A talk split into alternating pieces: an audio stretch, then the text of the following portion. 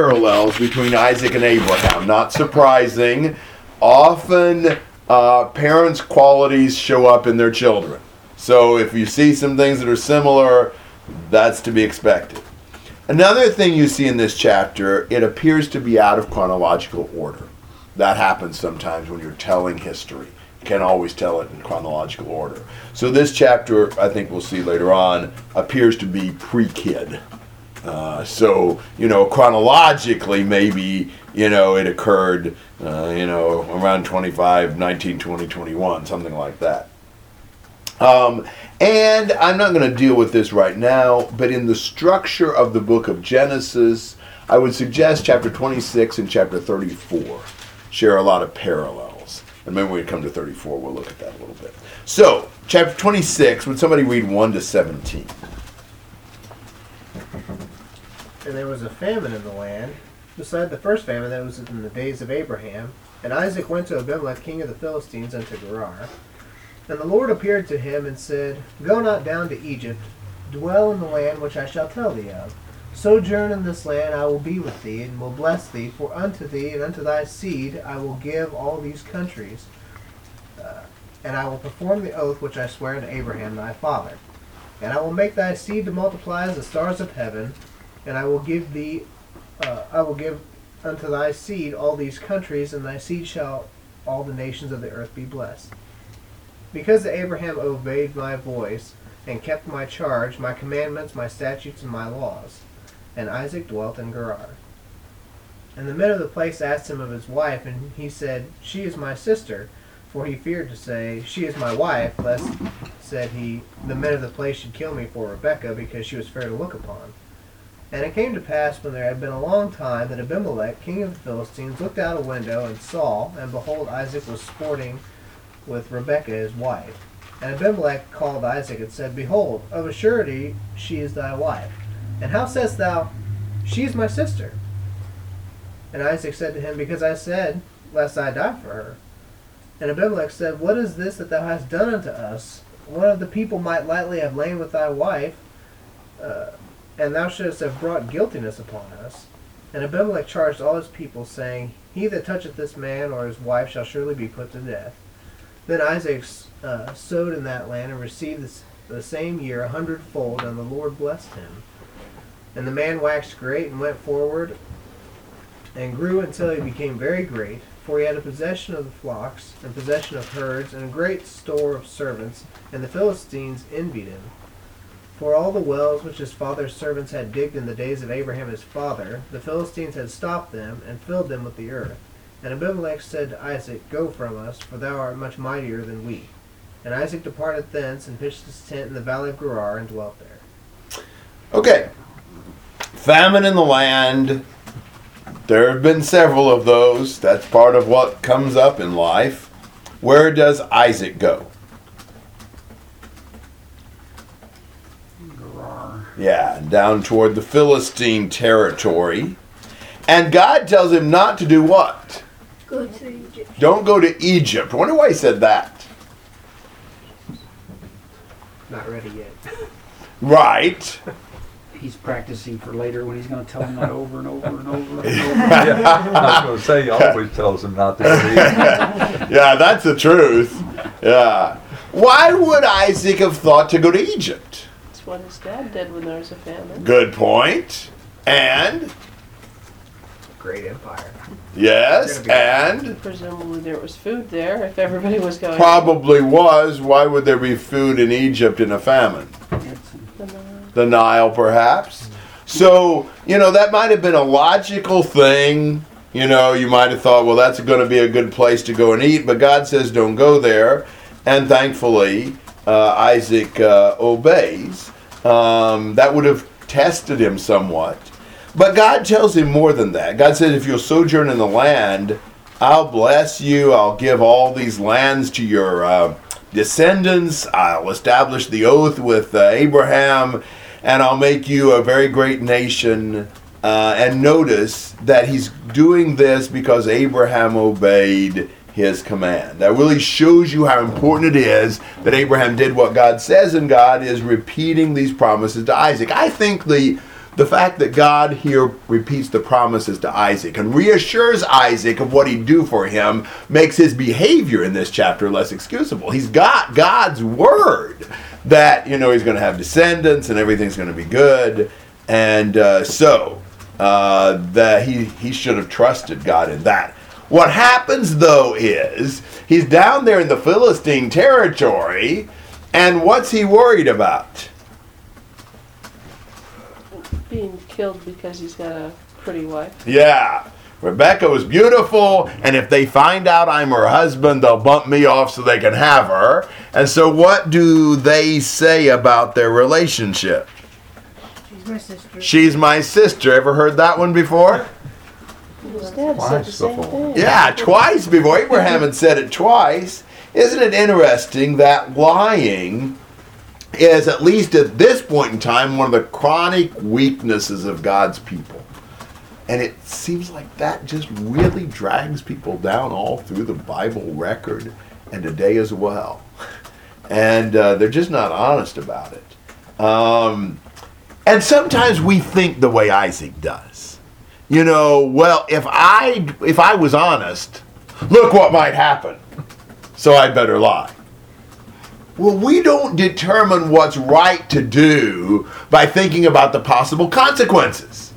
You determine what's right to do by what God says is right. God will take care of the consequences. You do the right thing.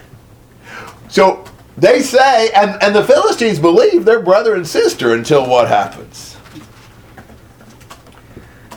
He catches him acting in ways other than a brother would toward his sister. Yes, exactly. And the narrative spares us the details. But whatever was happening, it was obvious a brother and sister wouldn't do that with each other. And so that wakes up Abimelech, and he talks to Isaac. He says, she's not your sister. And really rebukes him. Because what's Abimelech's point in complaining to Isaac?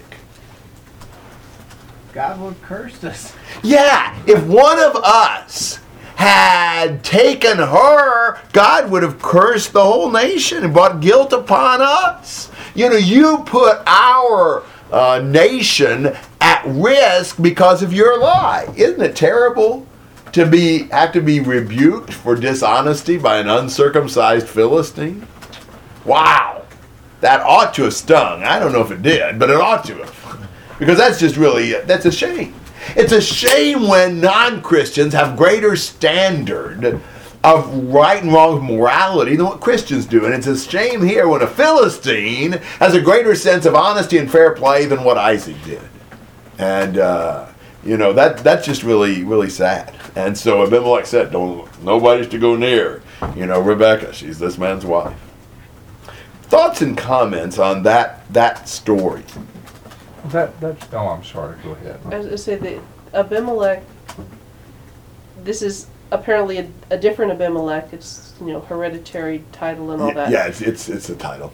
And so, but in the annals of the Philistines, I, I'm pretty sure that somebody might have mentioned that the last time somebody from this family came and said, "This is my sister, not my wife," we were all cursed and, and couldn't have children until there was a, you know, an intercessory prayer there. So maybe there's this, like, you know, part of the manual for the Abimelech. Don't trust this family when it comes to, and they say, "This is my sister." There's well, at least they ought to write it in by now. That's a good point. Boy. You mentioned this, but that his his response to Abimelech, that, that should have been such an embarrassing thing for him. I mean, he doesn't have any reasoned, uh, any good reason for what he's done. He just lied because of what he thought might happen. Yeah, yeah. Is there ever a good reason to lie? You know, we so often think, we so often decide what we're going to do based on the situation. Well, now, look, in this situation, would lying be okay? Well, does the situation determine right and wrong? You know, if lying's wrong, then you know, it doesn't really matter what kind of scenario you've got or what the consequences might be or what you think could happen or whatever. It's wrong. You know, we, we make a mistake when we start by saying, well, let's see, look at this situation, look what could happen, and therefore I think it'd be smarter to do this. No, we always need to start with, what is the will of the Lord? What does he tell us to do? That's it. Makes me wonder if uh, Abraham had shared this story and it was common knowledge or not with Isaac. You know, was it the fact that he knew that it happened that gave him the idea, or was it the fact he didn't even know anything about it that kept him from learning from that? I don't know, but you know, it's really common for children to repeat their parents' sins. You know, however they came to know it, a lot of times they might know, even if they weren't told, they might have, you know, you know, known about it. Now in this case, I don't think Isaac was alive when that happened, but, you know, it may be that there were other times Abraham had acted in similar ways that we're not even told about. But, but you know, I mean, there's a lot of times, you, you ever see a, you ever see a little child playing with a doll baby? And, and and yell at the doll baby for something. And what do you pretty much assume they're doing? They heard that somewhere, didn't they? And sometimes a parent can really see himself in the mirror when he sees how the little baby, little child treats the doll baby. You know, and and we've all, if you've if you've got children very old, you know, you've seen things they've said and done, and you've thought, ooh, I know where they got that. You know, it's just so common. It's one of the reasons why we really need to to be very careful about our lives. You know, when we have children, we need to anyway because of God. But, you know, is there anybody who really knows us as well as our children do? You know, there are a lot of things they can tell about us that, that really you might not think they could. You think about, you know, what you knew about your parents. You know, there's a lot of attitudes that we can we can discern. You know, we may not be able to put our finger on it, but we know. And so we'll have a big impact on our on our kids and how they how they are. are.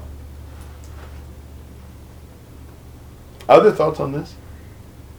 One time we had my two-year-old cousin in the car with us, and she looked out the windshield and said, "It's green, people."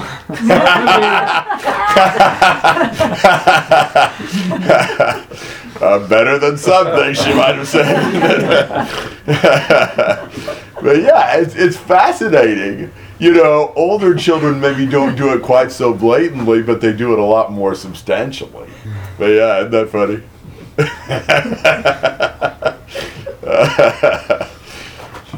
uh, Other thoughts? Well, you know, in spite of, you know, Isaac's uh, moral failures, God blessed him greatly. And he became rich and richer and now very wealthy and flocks and herds and a great household. And, of course, you know what happens a lot of times when you get really rich? People envy you. Yeah. People don't like people who are rich. You know, regardless. Because it's like, oh, I want that. You know, you get you get upset because of somebody else's good fortune. So what do the Philistines start doing? Filling up his well. Yeah. Which, that's a big deal. Maybe that doesn't sound like much. But A, have you ever dug a well? And B, you know how important water is in an area prone to famine? In an arid place, you need water. You know, it's not quite like it is today where you can just go and turn on the faucet, you know. Uh, so that's a big deal. And and finally Abimelech just says to Isaac, you need to you need to leave. You're too powerful for us. You know, there's too much contention because Isaac is so wealthy. Comments and questions through verse seventeen. It it strikes me that that shortly after this lying incident, God turns around and blesses Isaac. I mean, yes, monetarily, uh, materially, uh, and I, I don't know, I guess I would expect maybe more, um, you know, more of a rebuke from God than, than this. So it, it's just interesting. Well, didn't the same thing happen to Abraham, though? I mean, yeah. Abimelech gives him flocks and herds and money. And yeah. So what does that tell you? Sometimes God can use people who aren't righteous, so to speak, to teach us a lesson. Yes. I was going to say, look at what God's giving you and follow Him. Yes. Just because you're prospering doesn't mean you're right. Exactly. That's an important lesson. Because sometimes we can think, well, look at all God's doing for me. I must be doing everything right. That is not a fair deduction. I think that's an important lesson. By the way, based upon these seventeen verses, why would I have said that we would assume Isaac and Rebekah didn't have children yet? Because they suspected that they were brother and sister. Yeah. Yeah. yeah. So I'm assuming they didn't have their twins with them. that, that would have kind of been a giveaway, yeah. you know, uh, unless they said they adopted or something. I don't know. But uh, this is my little brother. So that that's what makes me think, at least to that extent. Yeah. Yeah. Daddy, daddy, daddy. Yeah, yeah. yeah. So, at least to that extent, uh, to this point in the chapter, it seems to me like they hadn't had any children, or that would have been a difficult ruse to pull off. Um, eighteen to twenty-five.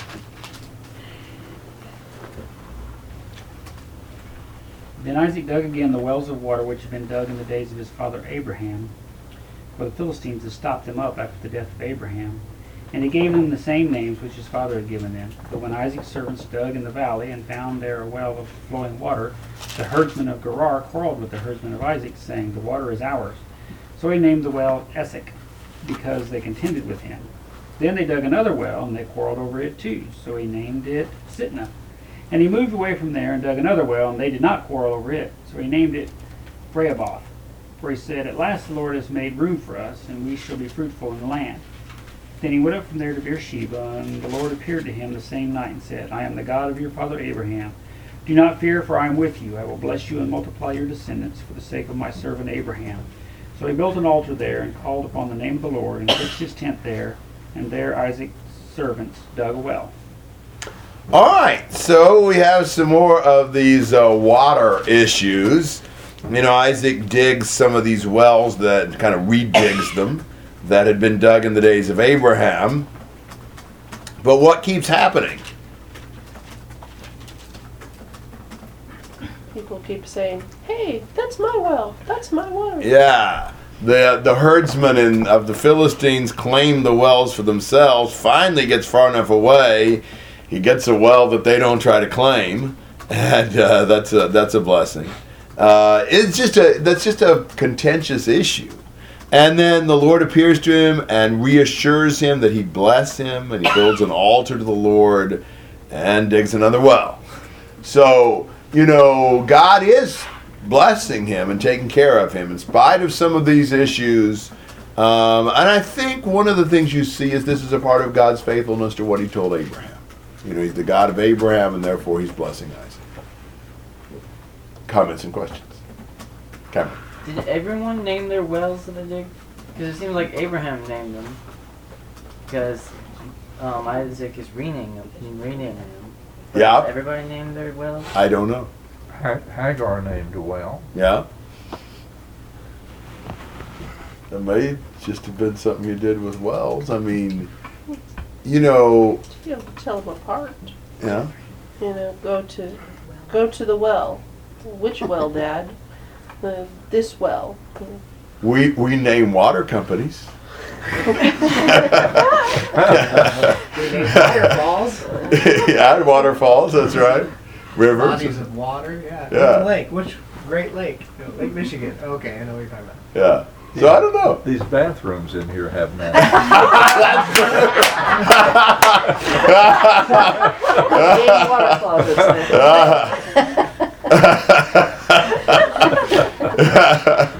Yeah, good point. Uh, they must have been related to Debbie. I wonder if this was the precursor of Disney. I don't know. Some people name their cars too. Have you ever been around people who did that? Yeah.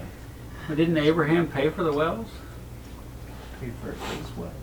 At least the one. He yes, got the he water did. rights. Seven yeah. lambs. That's Seven right. He sure Seven did. lambs yeah. and made a covenant that this. Good point. And then they wanted to make a covenant yeah. that yeah. no harm, you won't do us any harm, and they turn around and do that again. It's like this is just completely repeating yes, everything that Abraham did. He had to yes. redig the wells. He had to lie about his wife.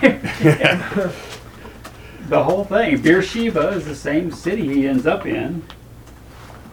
There are really uh, amazing uh, parallels. That that's exactly right. You know, he's almost like somebody has uh, said in this chapter. It's like Isaac is Abraham Junior And I think some of those things yeah. are the reason you might think that. I mean, it's kind of right. You know, struggles with the same issues, uses the same inappropriate strategies, and goes through a lot of the same things. I guess you can't count on people to, you know, keep their agreements long. You know, I mean, look at look at. treaties in our international world. I mean, it's almost like they're made to be broken. So, other thoughts? twenty-six to thirty-three.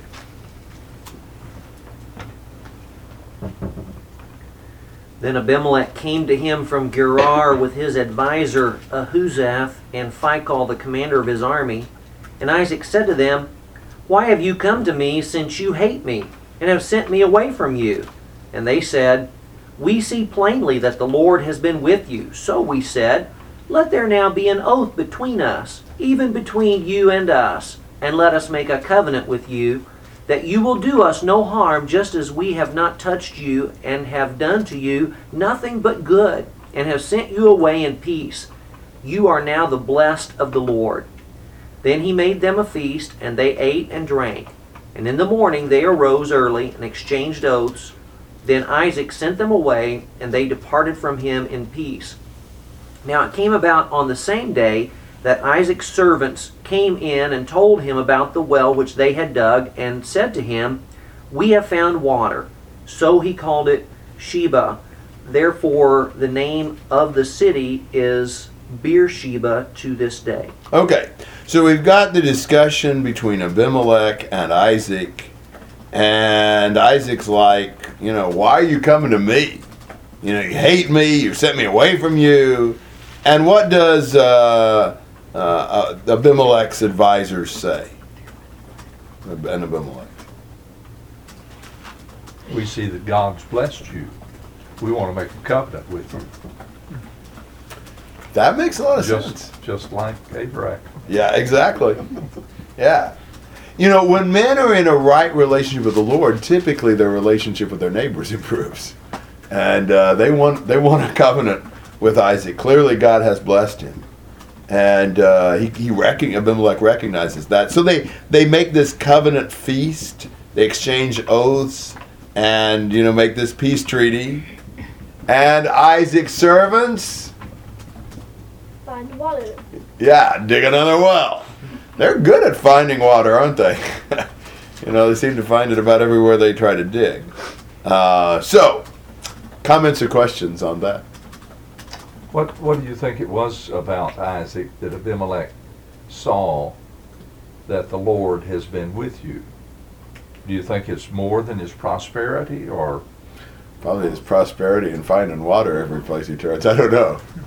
Yeah, what made him attribute it to the Lord? Yeah, that's a good question. Um, is that possibly, you know, just their recognition that Isaac's God would be the one who gives him prosperity? Because it doesn't record here that Abimelech had a vision from God saying, right. don't take his wife or anything like right. that. Right. No. Good question. They, they do seem to have a knowledge of God. Mm-hmm. Yes, they do. And a fear of God. Good point. I think Abraham going around with God is enough to get them all afraid of him. And they're like, he must have passed him down to Isaac. Now he's prospering. Mm-hmm. Good point. Other thoughts?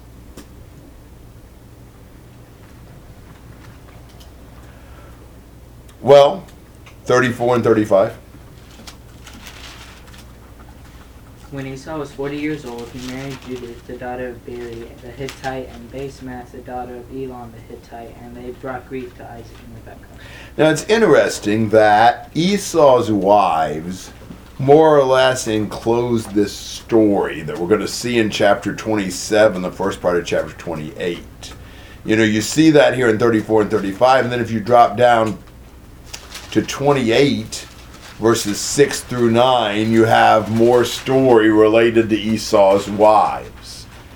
And uh, maybe there's a point to that because because of the event in chapter twenty-seven, uh, Jacob is sent away to find a wife that wouldn't be a wife like Esau had from back uh, where their people were. Uh, but, you know, clearly Esau's not marrying the kind of people that You know, Isaac and Rebekah wished he would, which would have been relatives and not Canaanites. Thoughts on chapter twenty-six?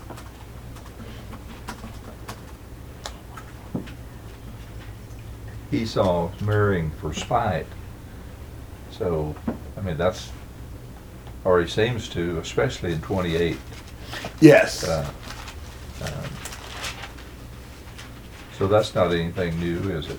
Marrying for spite, or maybe marrying thinking that he'd marry somebody they wanted him to. Oh. I'm not so, because he marries an uh, uh, an Ishmaelite, I think he thinks maybe that'll be what they're looking for. That's the way I interpret that in okay. chapter twenty-eight. They're a relative. Yeah, exactly. Exactly. It's kind of like, she's my sister. Try and get around it, but it's the partial truth. You know, with Esau, I, I don't know. It depends on how you read Esau. I almost read him as so spiritually dull, he doesn't quite get it. I don't know. Well, I, I have a hard time reading Isaac out through through this whole thing. It's hard to come up, for me it's hard to come up with much of a understanding of Isaac. There's, we it, know very little about him. We don't know a lot about him. Yeah. Yeah.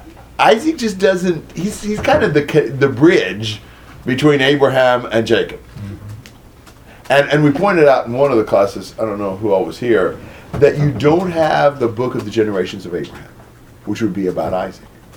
So it's almost like Abraham is, or Isaac is skipped, you know, in even that structure. So I think there isn't much that really develops the character of Isaac. Really, I think you find out more about him in chapter twenty-seven, you know, in that story with the blessing. And still, I mean, you're finding out by about him almost by default. I mean, it's not so much him as the factors around him. The fact that he initiates this with Esau maybe tell you, tells you something. But I don't know.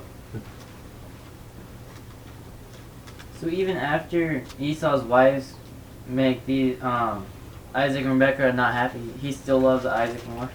He still loves Esau more. Or yeah. Esau more. Yes, yes. After all, he's a good hunter.